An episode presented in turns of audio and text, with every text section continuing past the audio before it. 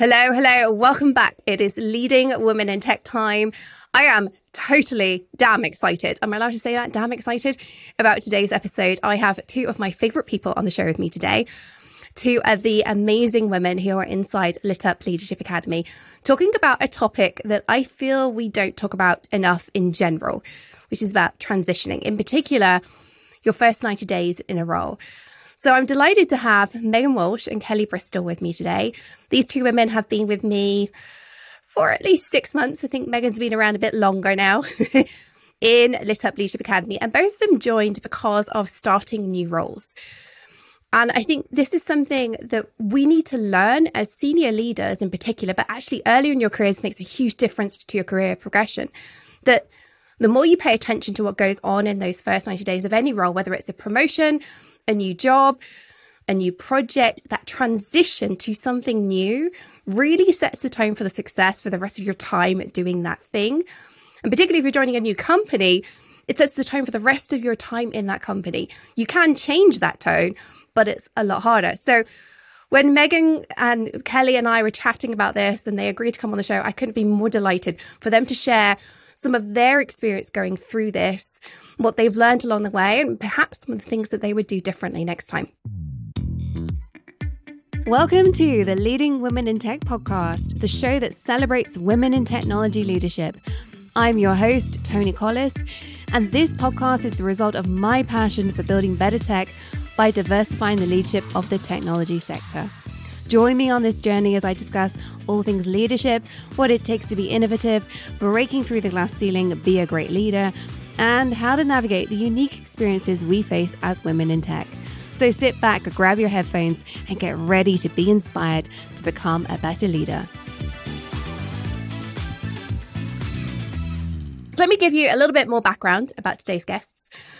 Megan Walsh is a strategic leader who brings a tailored approach to research strategies and methodologies to address dynamic and fast paced business needs. She has a background in cognitive psychology and neuroscience and has harnessed her passion for understanding how we interact with our physical, digital, and social environments into 15 years of driving transformations in measurement, tools, and technology. She has a master's in psychological and brain sciences. Holy moly, like she blows me away.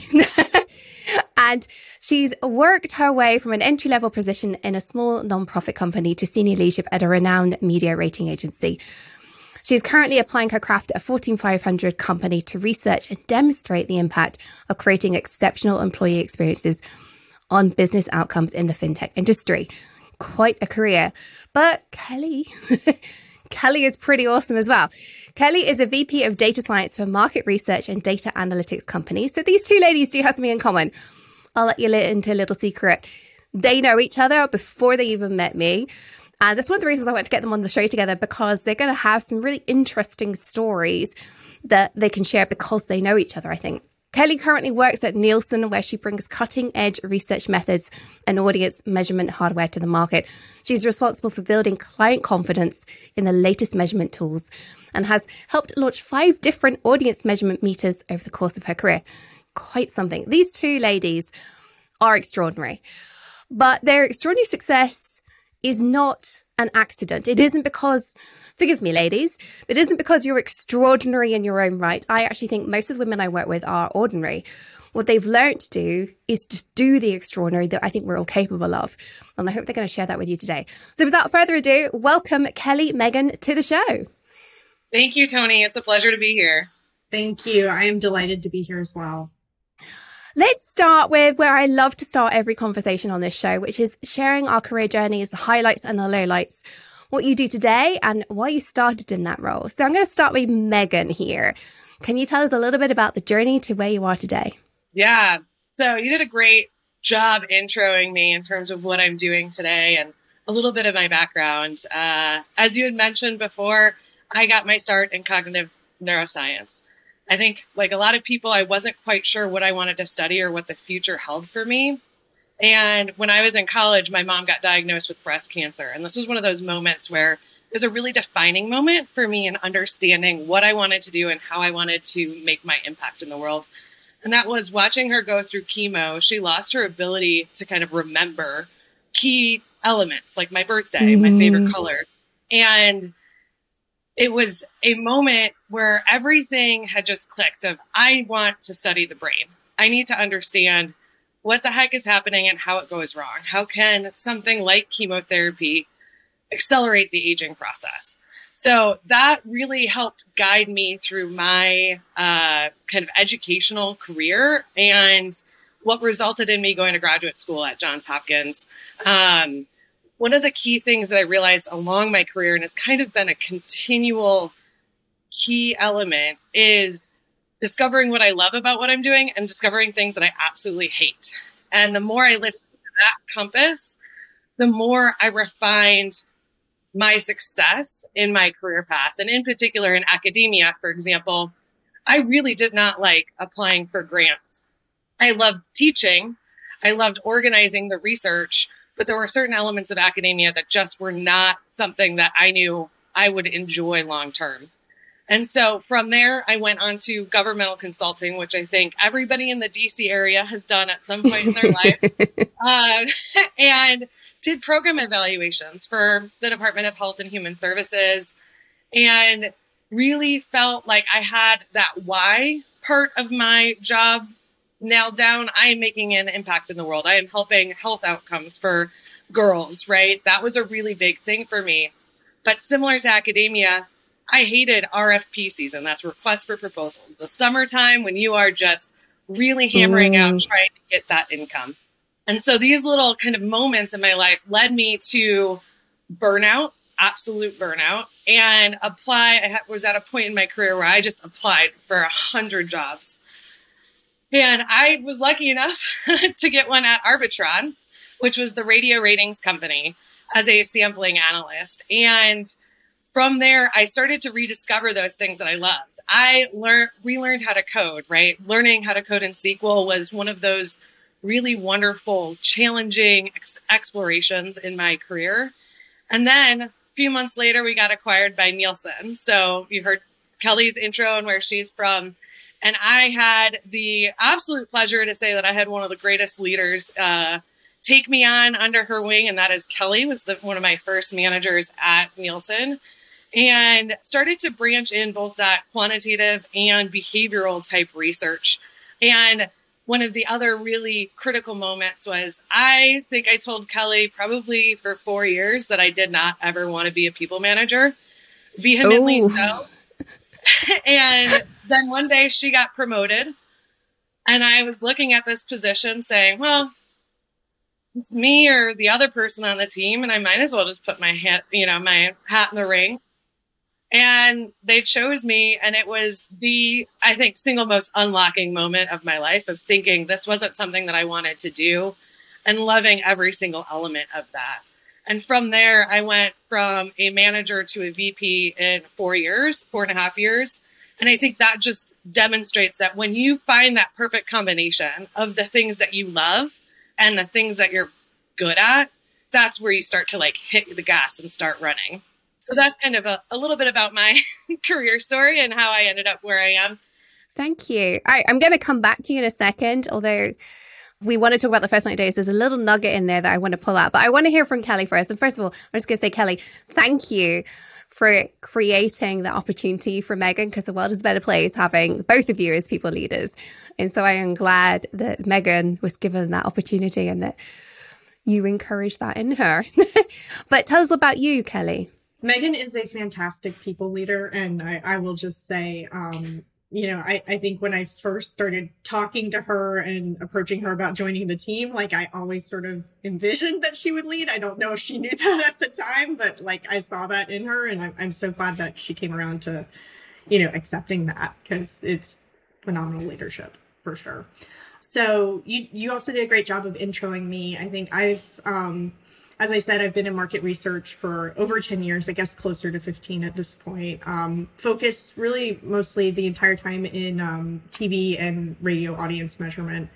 Prior to that, uh, I was an adjunct instructor of sociology um, at university, focusing in like social statistics and things. So very similar to Megan in terms of just you know, kind of finding my path and, and following my interests, but not really being quite sure where they were going to take me. Um, I had actually always thought that I was going to end up in academia, being a professor, um, you know, following that track, pushing really hard, going straight from like plowing through my bachelor's, going straight into a master's, hit the burnout, decided I needed a change, said, you know, I've studied a lot of stuff. Why don't I try my hat at actually like applying some of this and going into industry?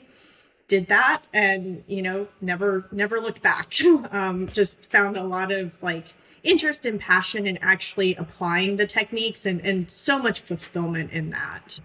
And I think, you know, at the, at the time, the other thing was I really enjoyed teaching and, you know, helping people learn and grow. And I sort of found a way to nurture that through management and mentorship and helping grow leaders as well.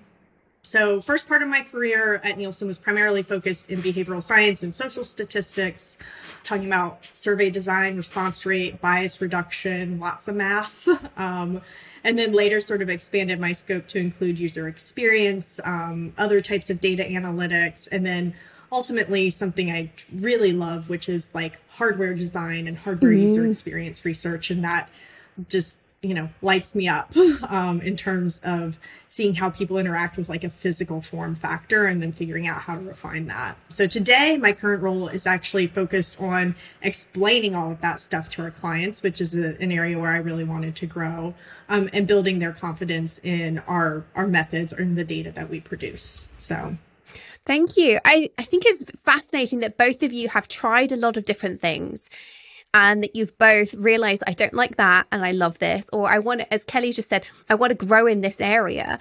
And she's taking action to see whether or not it's her thing. And at the point of recording this, we record quite a way in advance on this podcast. Uh, at the point of recording this, one thing we're going through in Lit Up Leadership Academy is some planning and trying to figure out what do I want to try out this year? What do I want to explore and see if it's my thing? And I love that both of you have done that. Both of you throughout your career, you've tried things and you thought, love that, hate that, let's move forwards. I think so much of the time we don't take action because we're scared of trying and thinking, well, I might not like it. You know what? You're not going to know until you try. Would you both agree with that? That's part of your success? Absolutely. I think one of the really unlocking moments for me was um, I think it was a VP at that time of data science at Nielsen, had said something like, "It's it's okay if you fail, and I've got your back." And I think while I knew that through my own personal experience, it really allowed me and gave me the confidence, and not the confidence, the freedom to explore mm. and have a sense of it's going to be okay. And I, I think learning that lesson and really leaning into that has like I said, re- really unlocked a lot of opportunity for me. Yeah, for sure. You can you can think you might like something and you can imagine it all you want, but as soon as you start to try it, that's where you actually really understand how all the different pieces come together and whether it really is a good fit for you or not. And I think the more you try new things, the more you really refine that understanding of yourself and what you do like and what you don't like too. So, you know, new experiences are always great for that. That fits in nicely with the one thing I wanted to really pull out of what Megan said about not wanting to do people management. I, I speak to so many women who say, Oh, I'm not sure I want to be a people manager. And then a few years later, they'll have changed their mind. And I think so many of us hold ourselves back because we're fearful of what people management mean. Megan, can you tell us a little bit about why, if you remember, it might be a while ago, why did you not want to do people management? I had uh, aside from Kelly, so I'm excusing Kelly from this, um, a variety of really bad people managers in my life. In fact, when I when I left Nielsen, one of the leaders there said they remember the day that I marched into their office and told them everything that they were doing wrong about people leadership and swore that I would never be one. And six months later, I was I was a manager, and it, it really came down to a major hesitation that I wasn't an expert. I had this weird concept in my mind that I needed to know everything that everybody else knew, or at least was as connected as everybody else to help remove roadblocks. So I had this in my mind sensation that I had to be something that I didn't feel I modeled, right? And I think one of the great things about Kelly as one of the good managers in my reflection was that she demonstrated that it's kind of leader, it's caring almost. If you care and you lean in, you can do anything right? You can you can unlock that power, you can empower, and the goal really is to empower the people underneath you, right? It's not to do their jobs. But I think throughout my career I had so many micromanaging people mm-hmm. that I knew that I didn't want to do that. I didn't realize how awesome people management is and how uplifting it is and how watching people grow and uh, excel can really light me up. So yeah, I love t- I love hearing that. I love like debunking this whole thing of like what it what the myths are around people management, which means so many of us don't try it when the world desperately needs more of us to be great at it. And if you don't try, you don't know if you're going to be one of those great ones. So thank you. But let's get on to the topic that I, I wanted you here for, which is the first 90 days, a topic I've already mentioned I am incredibly passionate about. I call it transitioning. In fact, in the Lit Up Leadership Framework, it is called Season 3 Transitioning. It is, in my opinion, the, one of the most important times in your career, as I've already mentioned, and gets very little attention. So I'd love to know what are your experiences of transitions and what impact do you think they've had on your career progression to date? I'm going to go to Kelly first for this one. Yeah. I mean, so I think transitions are so important, especially a lot of times those more subtle transitions like a role expansion or an internal move. I think those often get really overlooked because people really don't think of them as full transitions a lot of times. Mm. Um, and for many of us that are in kind of mid to larger organizations, I'd say reorgs are quite common and you have those little role transitions. And I think a mistake I've certainly made and probably other people make is not really thinking of those as a transition that deserves a full first 90 day approach. Yeah. Um, and I will say with this most recent transition that I took, I did take that full, full, like first 90 day approach and I have been so much better for it, um, in terms of just being able to like really understand what the role is, get up to speed, build connections with stakeholders, all of those things. And so I think every transition I've had looking back has brought on lots of new responsibilities and growth opportunities. And yeah, I, I think um, the more purposeful and planning that people can do, the better with that stuff. Yeah, 100%. Megan, what about you? Yeah, so I have had the opportunity to do a lot of internal mobility as well as my most recent kind of external change. So that is changing companies. And I would agree with what Kelly said in terms of the subtle changes like role expansions and sometimes even just the next level of a promotion going from a manager to a senior manager.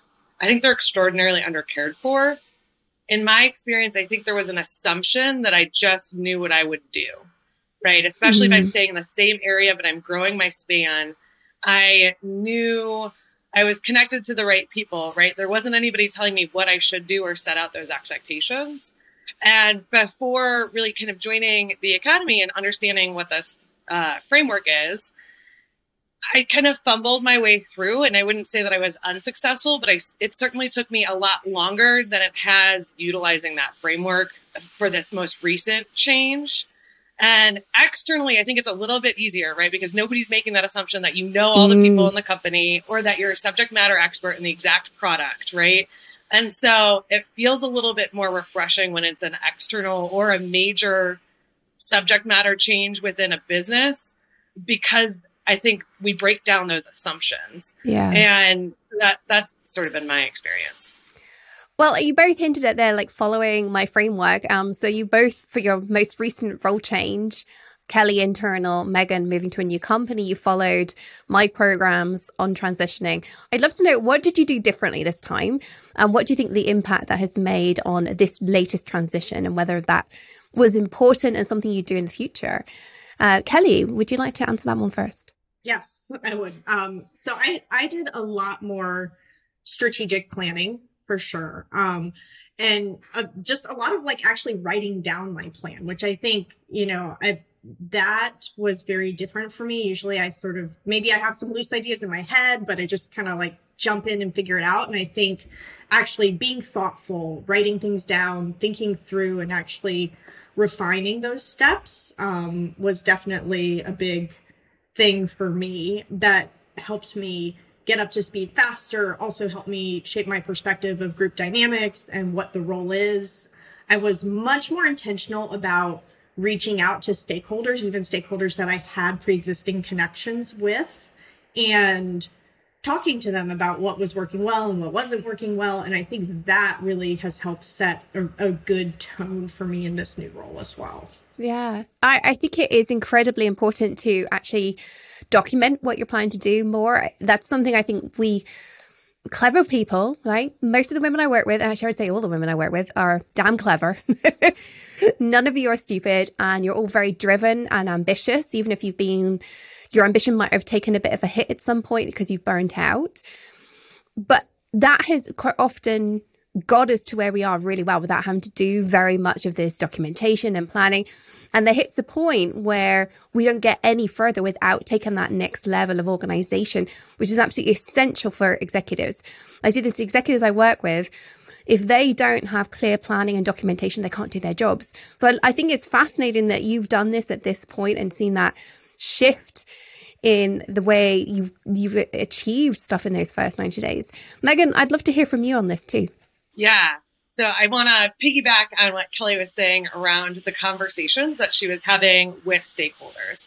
I think prior to this framework, I viewed meet and greets, right? Meeting those people more as a how do I build my allies and less as almost investigative reporting. um, and what I started to do as a result of, of the framework is really sit down, take that time after the one on ones to debrief myself around where are those opportunities? What were the nuances in between? Mm. And that's actually been exceptionally helpful for me. And I had no idea how helpful, especially with how uh, the organizations continue to turn over. We're losing talent, our talent is moving on. And there's little hints in those first conversations that I had that said, oh, that's probably going to happen. So it's been interesting to see those predictions happen.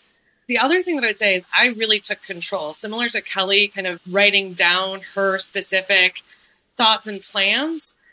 I came in and said, This is what I think I should be doing in my first 30 days, 60 days, and 90 days. I'm not going to be making any changes coming in mm. right away, right? This is kind of like after these three months and being very explicit and being more the driver as opposed to assuming somebody's going to tell me what the problem space is and what I should really be focusing my time on. I think that positioned me particularly well um, from a, an authoritative perspective, not in a domineering type of way, but saying, this is how I'm going to control my life and I'm going to be most successful if I can do X, Y, and Z. And so it's, it was at first a little bit like I had just gotten my driver's license though, because I was like trying it on, right? And you're like a little too much on the gas and maybe you're braking a little bit too much. But eventually it kind of felt like, oh, okay, I've got the rhythm down. Mm. Uh, but it was freeing in that same sense of like getting your driver's license for the first time. I think that's a fascinating um, explanation of like the, the emotions we go through when we do this. Because a lot of what I coach the women in pro- my programs through is uncomfortable for them at times. Like you're you're going to walk into a room and assert to your new boss that you're not going to do anything for 30 days, or at least that's what you're worried you're sounding like, and it is is terrifying. And as you say, like you know, pedal on the gas a little bit too much, braking too hard, and it's just trying to find that natural, soft way to drive it forward. And one of the things I think is fascinating now, now that I deliver this in Lit Up Leadership Academy, where we've got everybody from early career women who haven't even got their first leadership role, looking at their first leadership role, all the way through to executives. I brought in my first 90 day program in my one on one executive coaching. And I realized actually it helps all the way through those very earliest stages in our career. And I wish I'd known about it back then. But I think, as you mentioned, there, Megan, we tend to let other people drive it early in our career. And I mean, I say to my executives that come to me and are like, oh, I've never heard of this. I'm like, well, you've been hired to solve a problem. You're why here to drive this. So you start from day one driving it by setting expectations of what you're going to do and when. Otherwise, they haven't hired the right person. I think the more we can do that early in our careers, the faster we're going to thrive. But also, we're going to achieve more at those earlier levels, which is only good for us. It makes us feel fulfilled in my personal experience. Would you agree with that, ladies? Absolutely. I kind of equate it to early on in my career, I felt like I should fit into a box. And this mm. framework mm. almost allows me to say, I understand what the box needs to do, but I'm going to be, I have the authority the privilege, the opportunity to express my strengths to achieve what we need to with that box, right? Mm. And I, it is helpful as I start to hire in my organization and onboard new people. I have adopted elements, especially those that I found particularly useful in setting out their first 90 days of here's what I think we should be discussing, but I also want to hear your opinions. And, and they have all so far been also very shocked at the wait, what? You know, I'm like, also, you should go read this book. And also, have you heard of leadership? yeah, I, I definitely, I, I agree too. And I, I think, um, one thing that it's really helped me do is channel and focus my ideas on the right areas of the business as well, right? Because I'm one of those people that has you know, lots of ideas and lots of thoughts. And I, I see all these different things and kind of how they connect. And I can just get lost in those thoughts so easily, right? And just, you know, opine on things all day long if I wanted to. Um, but this framework really helped me channel those thoughts and those connections into actions for the business, which I think mm. is so important to me because ideas are great, but and observations are wonderful, but at, there comes a point where it needs to form into action. And I think that has been really transformative for me, right? And that's maybe one of the areas where I needed to grow too, um, was in figuring out how, how to take those ideas and make them into something. And that, that's been a, a game changer for me. Oh, it's good to hear. I will. I would love to wrap up this discussion on the first 90 days before we move to the quick fire round, which you both probably know I love so much. I would love to know what are your top tips for transitioning, starting a new role? What would you say are the key takeaways you would like to share with the audience today? Kelly, do you want to go first? Sure. Um, so I have I have three top tips. The first one is to be really intentional with all mm-hmm. of your your actions, your planning, everything. Just the more you can be intentional and strategic, the better I think you are in terms of success. Make connections with people. Um, so, you know, stakeholders up, down, sideways, above, everywhere. Just try and make authentic connections, be yourself, and also listen. Like, really put on that active listening and that empathy hat um, with others. And then, lastly, don't make assumptions. That was definitely something that was really high on my little personal self awareness. As, as I was listening, I was watching for all of those assumptions that I was making, writing them down and then marking them out and, and trying to take away the actual facts of the situation too. Oh, it's key. Perfect. I love that so much, Kelly. I'll add on to those because luckily ours don't overlap too much. I was afraid that we both come here at the top, same top three tips, but that's the beauty of diversity. Uh, the first one is staying focused on your bigger why and the bigger why for the business. This is something that was super helpful for me with both the 90 days as well as just the general um, input that I've gotten from the academy. I often say, well, this is what I need to do for the next six months. And I wasn't really locking into what is that bigger why for the next five years and what is my bigger why. A role, this role may just be a two year role for me. And I need to be focused to make sure that I'm getting what I need to get out of it for my long term career planning, as well as providing the value to the business. The second one, you're all going to laugh, is hire a coach. I really wish I would have figured that out much earlier in my career and how helpful it is to have somebody that I feel a bit mentored to death in my life as a female in the industry, especially in data science. Mm. And there not being a lot of women, but not somebody, there's a very strong difference between being mentored and having a coach who's going to really help you unlock your potential and has that commitment towards you. And then the third one would be trusting your instincts. So Kelly mentioned checking your your assumptions and I think this is a delicate balance, but I have found myself in my career feeling like I could utilize the excuses of what other people wanted in the job to not trust my gut, right? To not put myself out there. And by following this 90 day program, right, the first 90 days and, and those temporal mi- milestones and the reflections, I got really crystal clear on here are my insights and I believe in them and I'm going to put them forth into this master plan as opposed to trying to fit into that box that I mentioned earlier. So really honing in and saying, I have been selected by other brilliant people to be in this room because I bring my unique contribution and I trust myself to bring that to the place. Oh, it's beautiful. I'm delighted to hear that you think hiring a coach should begin there. I so many of the women I work with say, God, I wish I'd hired a coach sooner. I certainly found that way. The first coach I hired, I was like, why didn't I do this five years ago? Why didn't I do it 10 years ago? Um, it's life changing. Of course, we'd say that around here. Um, okay, before we dig into the quick fire round, I want to reassure listeners that if you're listening to this and thinking, this sounds great, but what is the first 90 days? I'm doing a special episode next week where I break this down for you.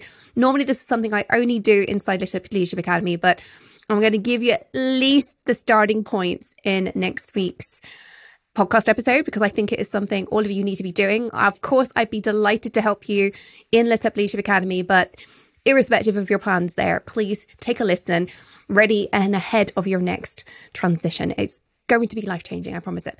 But on to the quick fire round, starting off with my favorite question. What is the worst piece of advice you've ever been given? Oh, um, this is a good one. So, or this is a really bad piece of advice. Uh, you need to speak more like a man. Oh, so I'm sure. Yeah. No, ladies, that was, just that was the culmination of a, of a really bad project, and that was kind of like part of the end of it. Um, oh wow! So yeah, I can hear those voices in my head right now, Kelly. Um, the wor- worst piece of I would say career advice for me was find something you're good at and do that for a living. And I say that being the worst piece of advice because I think it was well intentioned but ill informed work is what we do the majority of our waking hours. And I think it's a shame that we shouldn't have love infused with that and passion. So that's mine. Oh, love that. That's beautiful as well. What is the best piece of advice you've ever been given? Best piece of advice I've been given is to show up as your authentic self. So true. So true. Mine is stop settling for, you can fill in the blank for different things, but just Ooh. Stop settling for that's the way your boss should be treating you. Stop settling for has really been the best piece of advice I've gotten. I feel like we all need that as a mantra on like behind our computer screens or something, or maybe it's our screensaver. Like stop settling for dot dot dot and like just remind ourselves of that all the time. Uh, what is the last book you read? I love to share books on this podcast. So last book I read was The Light We Carry by Michelle Obama. Got that as a Christmas present. Um, very nice, inspiring book. Awesome. The last book that I completed reading, I have the tendency to read multiple books at once, uh, was The Dictionary of Lost Words by Pip Williams. It's a book based um, at the time of women's suffrage in the UK and about the history. It's a fictional take on how women have been left out of uh, even the words that are used to define our our experiences. Wow, I've not read read either of those books. Those are both going on my list. And listeners, those will be in the show notes as always. Make sure you go check those out if they sound interesting. Okay, next question. Would you recommend Lit Up Leadership Academy for someone transitioning into a new job? We might already have kind of answered that one. Absolutely, hundred um, percent. Transitioning is a it's a great time when you need some extra support, but I would recommend leadership Lit Up Leadership Academy for anybody, any time in your career, really just big ditto right there. I think Kelly is is here. Kelly helped me become a manager, and I helped Kelly find the leadership. And Megan helped me figure out how to get a coach and all of that, right? yes. Yeah. Love that. I love that so much. Right, it's time for our mindset moment. As you both know, we love to give a mindset tip at the end of every episode. So I'd love for you to each share what is your favorite mindset tip to help transitioning women leaders as they transition into a new role? Yes. Um, mine is that new things are hard. that is 100% like I just remind myself of that when I'm starting new things is that they're hard and they get easier with practice. Oh, that's I, that is utterly beautiful because I think one thing is we need to be okay with if things are hard and that is a good thing. It's not wrong. So I love that. Again, I think that's a mantra we should all have on our walls. I feel like I should cover the wall behind my computer screen like just mantras get a bit overwhelming wallpaper at that point. you can make it really small, like wallpaper, Toni, and it, would be like really cool effect in the background. uh, I love that, Kelly. That is so phenomenal. The one that I had in mind is similar to something that I had said before, but the, actually a mantra that I've been writing down in my journals every day uh, since I started, and that is I trust myself that I will make the right decision. I trust myself that I will make the right decision. I am somebody who's constantly plagued with that like second questioning of myself. And that, like, to me, when I start to doubt myself, that's what I'm trying to tell myself. And I think that's really critical, especially when you're trying something new that is hard. That's beautiful as well. And so I so many of the women that have worked with me really struggle with that inner critic saying, Well, really? Are you sure? Should we just reevaluate that? I'm not sure we can move forwards on this. And it really damages us. And particularly in the transition, it can be so damaging because we just sit there stifled.